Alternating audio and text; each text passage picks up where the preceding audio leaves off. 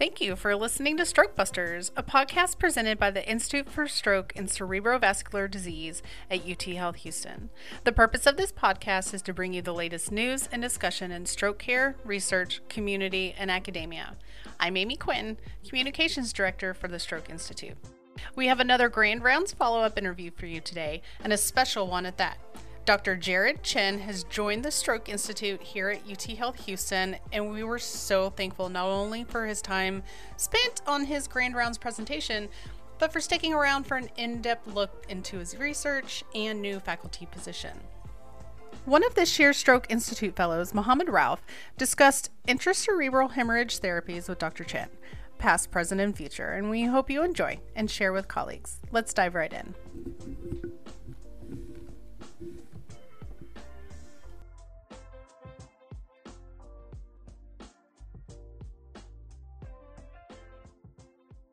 Hi, everyone. Uh, uh, welcome to another episode of Stroke Busters. Uh, this is Rauf Chaudhary, um, one of the stroke fellows here at UT Houston.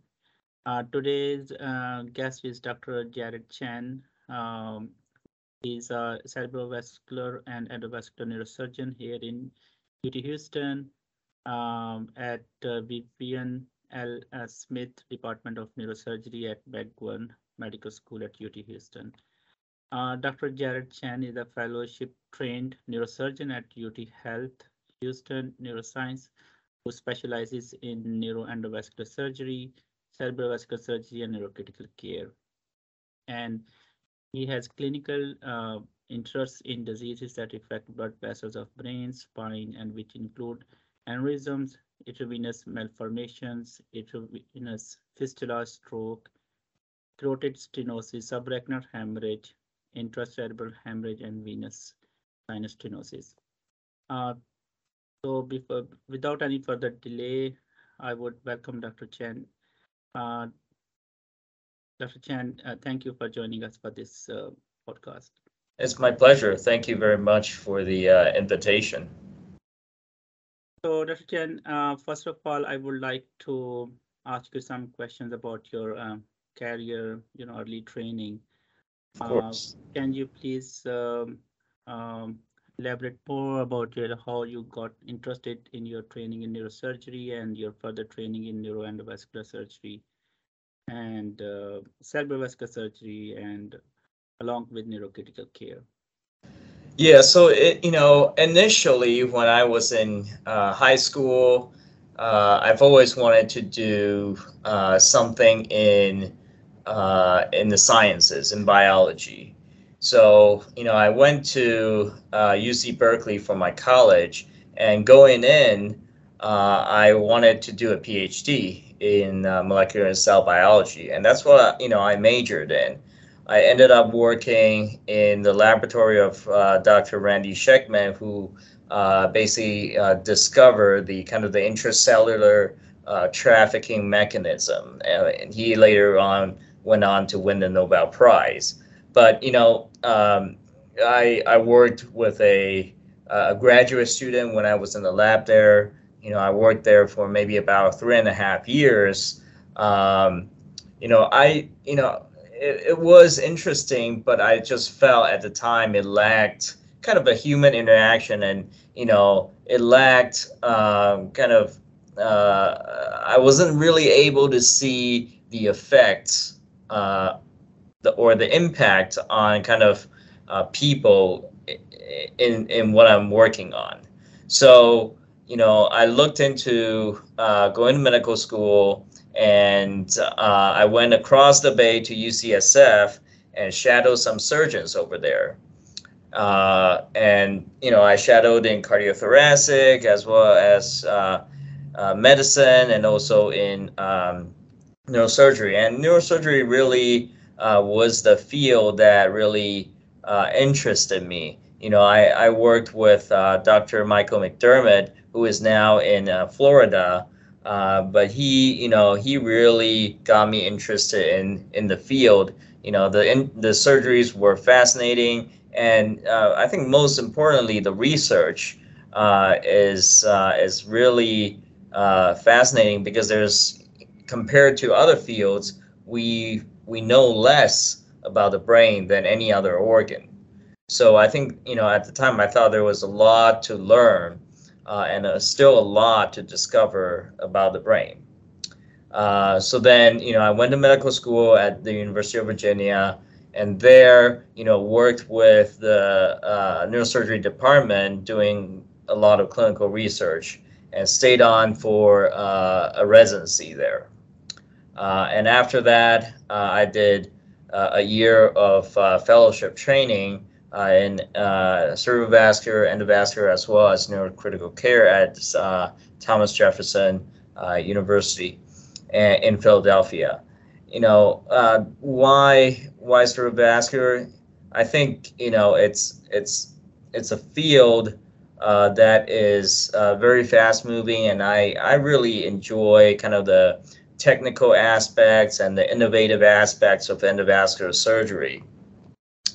Uh, and also, you know, uh, I really enjoy uh, uh, the clinical research and the high level of uh, clinical trials that are performed uh, in, in cerebrovascular. And I think that's one of the reasons why the, the field drew me, drew me in.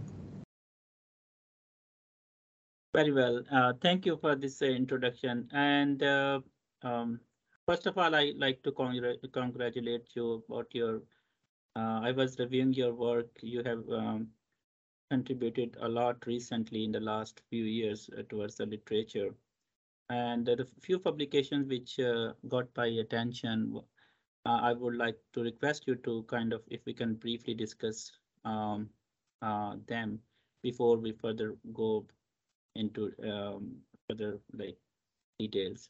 So the first one which I really liked uh, would like you to discuss is this publication which I recently pub actually published in October 2022 in and the title is uh, quantification of hematoma and perihematoma edema volumes in intracerebral hemorrhage study um, design considerations in artificial intelligence validation study uh, so it it was really interesting to me to see that how we can use the artificial intelligence to kind of help us uh, um, in determining this uh, hematoma uh, and perihematoma edema volumes. So can you please elaborate uh, more on it and um, what made you to uh, like conduct these studies and what were your significant findings in this one? Uh, yes, certainly I can uh, talk a little bit about the study. So um, actually the study is still, you know, ongoing right now. We're kind of uh, close to finishing it. Hopefully, you know, by the end of the year, we'll have all the results in and have it analyzed and uh, be ready uh, to submit for publication. Uh, but, you know, essentially the study is really looking at a, an automated algorithm that is able to, you know, automatically automatically and uh, efficiently quantify uh, hematoma and edema volumes on CT scans of patients uh, presenting with ICH. Now, I have to say that the uh, I you know I did not uh, write the algorithms myself. Uh, those were written by Natasha Ironside, who is currently a PGY4 at the University of Virginia. Uh, my role is more as a PI and kind of overseeing uh, the study.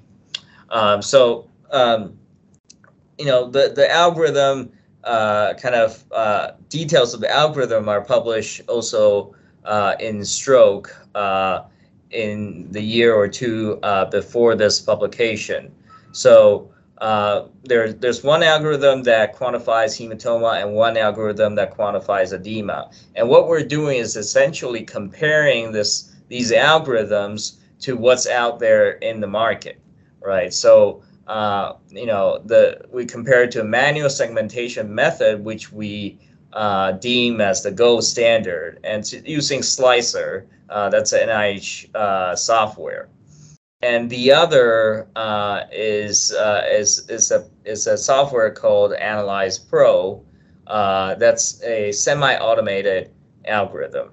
So uh, based on the prior kind of internal validation study, of the uh, of the automated, fully automated algorithm, uh, they you know they were basically produced some very similar results, but the automated algorithm is much much faster. You know, was able to calculate the volumes uh, without any manual input uh, in less than you know 30 seconds, versus something like the manual or the um, semi-automated, which could take you know 20, 30 minutes to quantify a hematoma edema volume uh, on a CT scan. So we designed this study uh, basically as a, uh, using an equivalence uh, study design, where we say, uh, you know, we predict that our algorithm would uh, would produce results that are within seven and a half percent of the result that is produced by the manual method or the gold standard. So, um, you know, we have for so for each um, each scan, so there would be 252 scans uh, that are evaluated for uh, edema and also hematoma, and we have six uh, different raters for each, you know, uh, for each scan. So, you know, I think uh, I think you know we should have the results by the end of the year and be ready uh, to publish sometime mid-year uh, next year. Uh, you know, I don't know the results of the study so far because it's blinded, so uh, I I'm not able to tell you uh, whether whether we're going to have a positive result or not. But I suspect that we will, given how well the algorithm performed in the internal validation stage. Very well. Uh, so that is very interesting. And so what do you think that how it will uh, impact the, you know, patient care outcomes? What potential benefits can come out of this your study? Yeah, certainly. Um, the study though. Sorry to interrupt you. Oh, no, no. The, we don't know the exact results of the study, but what could be the potential benefits? So I think, you know, currently uh, how we kind of calculate volume if we were to do it efficiently, how we're calculating is, you know, by A, you know, A times B times C divided by two, right? That's how we're doing it. Uh, but, you know, uh, if we were to quantify volume accurately, say using a manual method, it takes 30 minutes, 20, 30 minutes, right? And the problem is when you are selecting patients uh, for clinical trial, you know, and you have a a lot of patients come presenting with ICH, that would require a, a lot of time, right? For either the you know the physician or the uh, clinical research coordinator to try to calculate that volume. So in order to get an accurate volume and also efficiently, uh, that may help you know in terms of patient selection in clinical trial. I think this would be uh, very important.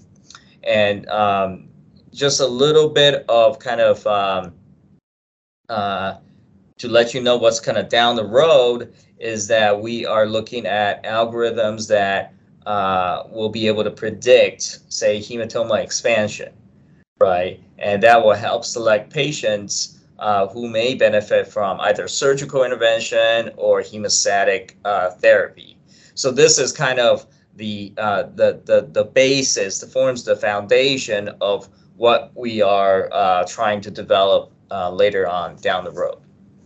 Got it. Very nice. And uh, I wanted to request you if we can discuss another study which you um, uh, recently published is basically uh, the neuroprotective therapies uh, for spontaneous intracerebral hemorrhage. it was published back in 2021, I think in August 2021.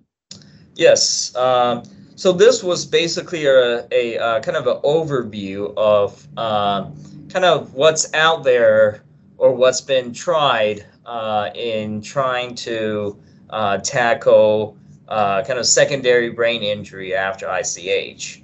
Uh, and um, uh, this this kind of you know goes back to when I was a resident at the University of Virginia. I took on a, a project to basically design a clinical trial looking at statins in in ICH patients. So you know there's um, uh, there's data to suggest that statins as an anti-inflammatory can help reduce uh, you know the inflammation around the hematoma uh, and therefore uh, reduce um, uh, uh, you know injury, brain, secondary brain injury, and therefore improve outcomes. So you know I basically assembled assembled a uh, a uh, kind of mentor and advisor team, uh, including Dr. Sutherland, Karen Johnston, and Brad Worrall, uh, in in helping uh, design this clinical trial. So it was a it was basically a a trial using simvastatin and um, you know using a futility analysis to see whether you know there could be some potential benefit in high dose simvastatin uh, for patients uh, presenting with ICH.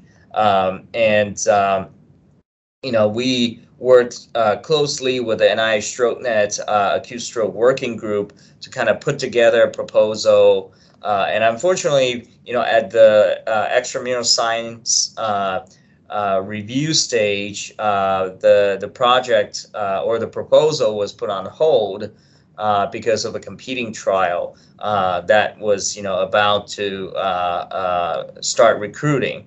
Uh, then that was the Saturn trial, where basically they looked at whether uh, patients who were taking statins already on presentation, whether they should stop taking statin or they should continue taking statin. And you know, the committee thought that maybe you know the results of this study the Saturn trial would uh, help inform uh, our uh, proposed trial. So that's why you know our our uh, proposal was put on hold at that point. Uh, but you know we looked at you know several other uh, um, potential new protective agents such as you know deferoxamine and also you know nicotine uh, and you know those are all potential agents. Yes, and uh, very well, thank you. And other thing, uh, so I, but as to best of my knowledge is that the deferoxamine has been uh, evaluated in the clinical trials as a systemic therapy. So it has, uh, there was some, I think, promising results from the clinic, uh, like preclinical studies, like from the basic studies and, uh, and it could not translate into um, the clinical you know side to improve yes. the patient outcome yes. so what what are your thoughts about that what could be the reasons yes uh, you are uh, you are correct uh, you know deferoxamine was uh, recently looked at in the IDEFS trial where they basically injected ICH you know infused ICH patients uh, with deferoxamine, and you know, uh, from their analysis, um, the conclusion was that uh, it's basically futile, in that there's no, you know, there's no sufficient promise that it's going to lead to uh, outcome improvement in a phase three study. Now, uh, the study has several issues. Uh, one of which was that you know during the actual um, trial, they had to uh, reduce the dose uh, of uh, of deferoxamine almost by half uh, because they've had a couple of patients with you know ARDS uh, and actually you know died from the from the from the complication. so they, they had to go back to the drawing board and basically reduce the dose by half in order to proceed with the with the clinical trial. And you know the problem that stems from that is that, well, one, um, when you reduce the dose by half, is it actually reaching the minimum, you know, effective concentration around the hematoma or in the hematoma for it to actually have a beneficial effect? We don't know that, right? And um, and you know the thing is that if you you know initially if you're trying to uh, uh, through systemic injection you know intravenous injection uh, trying to achieve that minimum effective concentration, uh, then you're putting the patient at risk uh, for systemic toxicity, like what happened uh, here with IDEF trial. So, um, you know, a, a, number of other kind of approaches, one of which is, you know, intranasal uh, delivery. And this has been looked at not in ICH patients, uh, or not in ICH, but uh, in in in ischemic stroke preclinical models, and you know it shows that um, uh, you are able to achieve a much higher deferoxamine concentration, you know, in the brain parenchyma compared to systemic delivery. So there are uh, other ways, you know, of delivery to achieve, uh, you know, high deferoxamine concentration, and also, you know, kind of avoid uh, avoid the systemic effects. And so that's what brought us to uh, kind of propose a, uh, a preclinical study of, um, of direct uh, injection of deferoxamine into the hematoma. Um, now, um, you know, this we think will will be even better uh, than intranasal delivery, delivery because you know we are able to uh, you know, directly deliver the drug into the hematoma, right? That that kind of uh, circumvent the, the the transport that is necessary from you know the olfactory bulb to wherever the hematoma is. Now, uh, you know, we're in the process of uh, uh, you know grant writing. Uh, and you know we're looking at uh, an AHA grant uh, for this for this study, but essentially you know, first we're looking at the safety of deferoxamine in in in rodents, where we're you know we're planning to inject deferoxamine into just normal rat brain uh, and try to find out what exactly uh, is the threshold in terms of toxicity.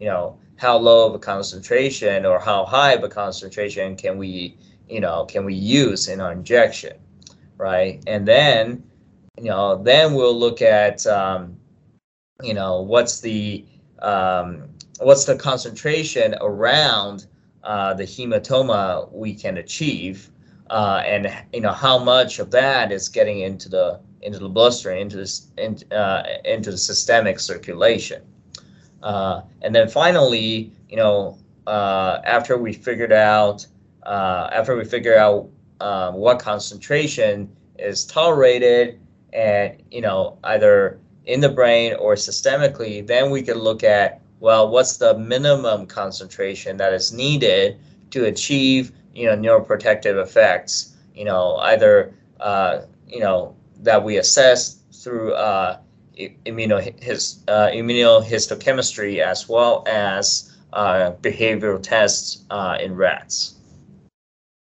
Very nice. Well, it is a very interesting concept, and I must congratulate you on um, like going uh, like using the same concept, but being uh, you know very focal um, in your approach.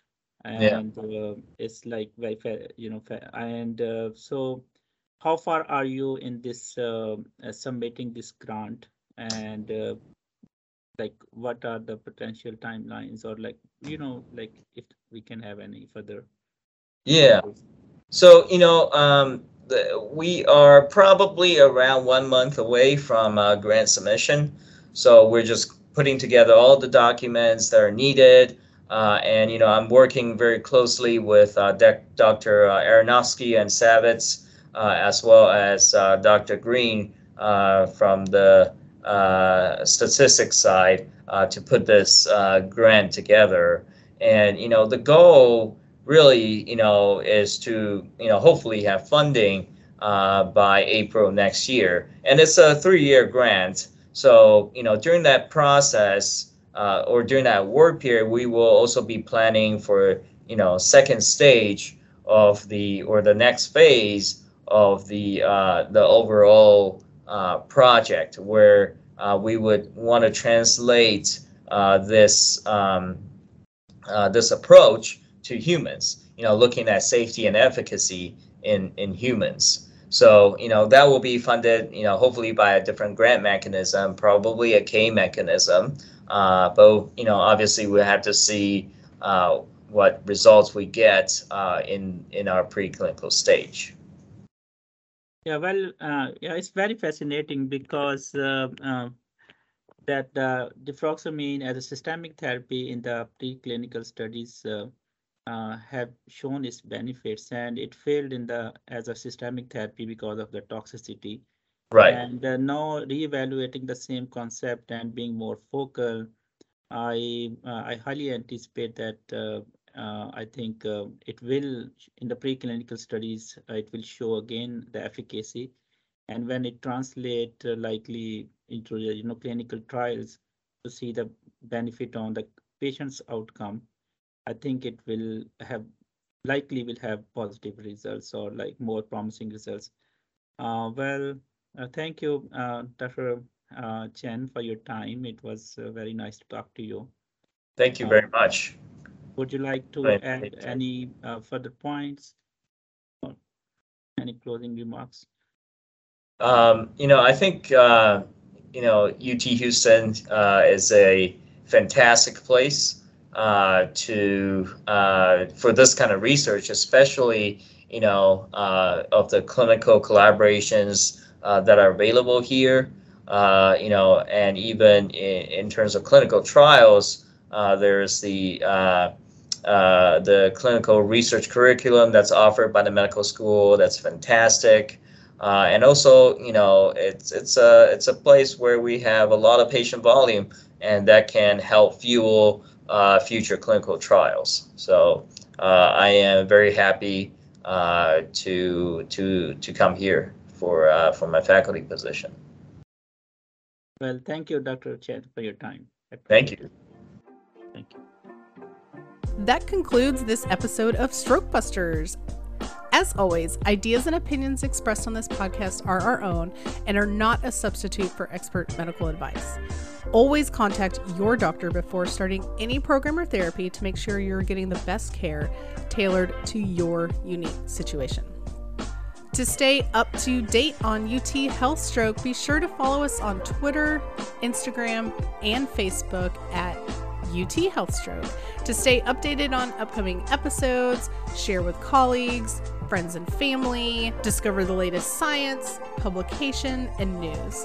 And don't forget to visit our website for more information uth.edu forward slash stroke hyphen institute. Until next time, take care.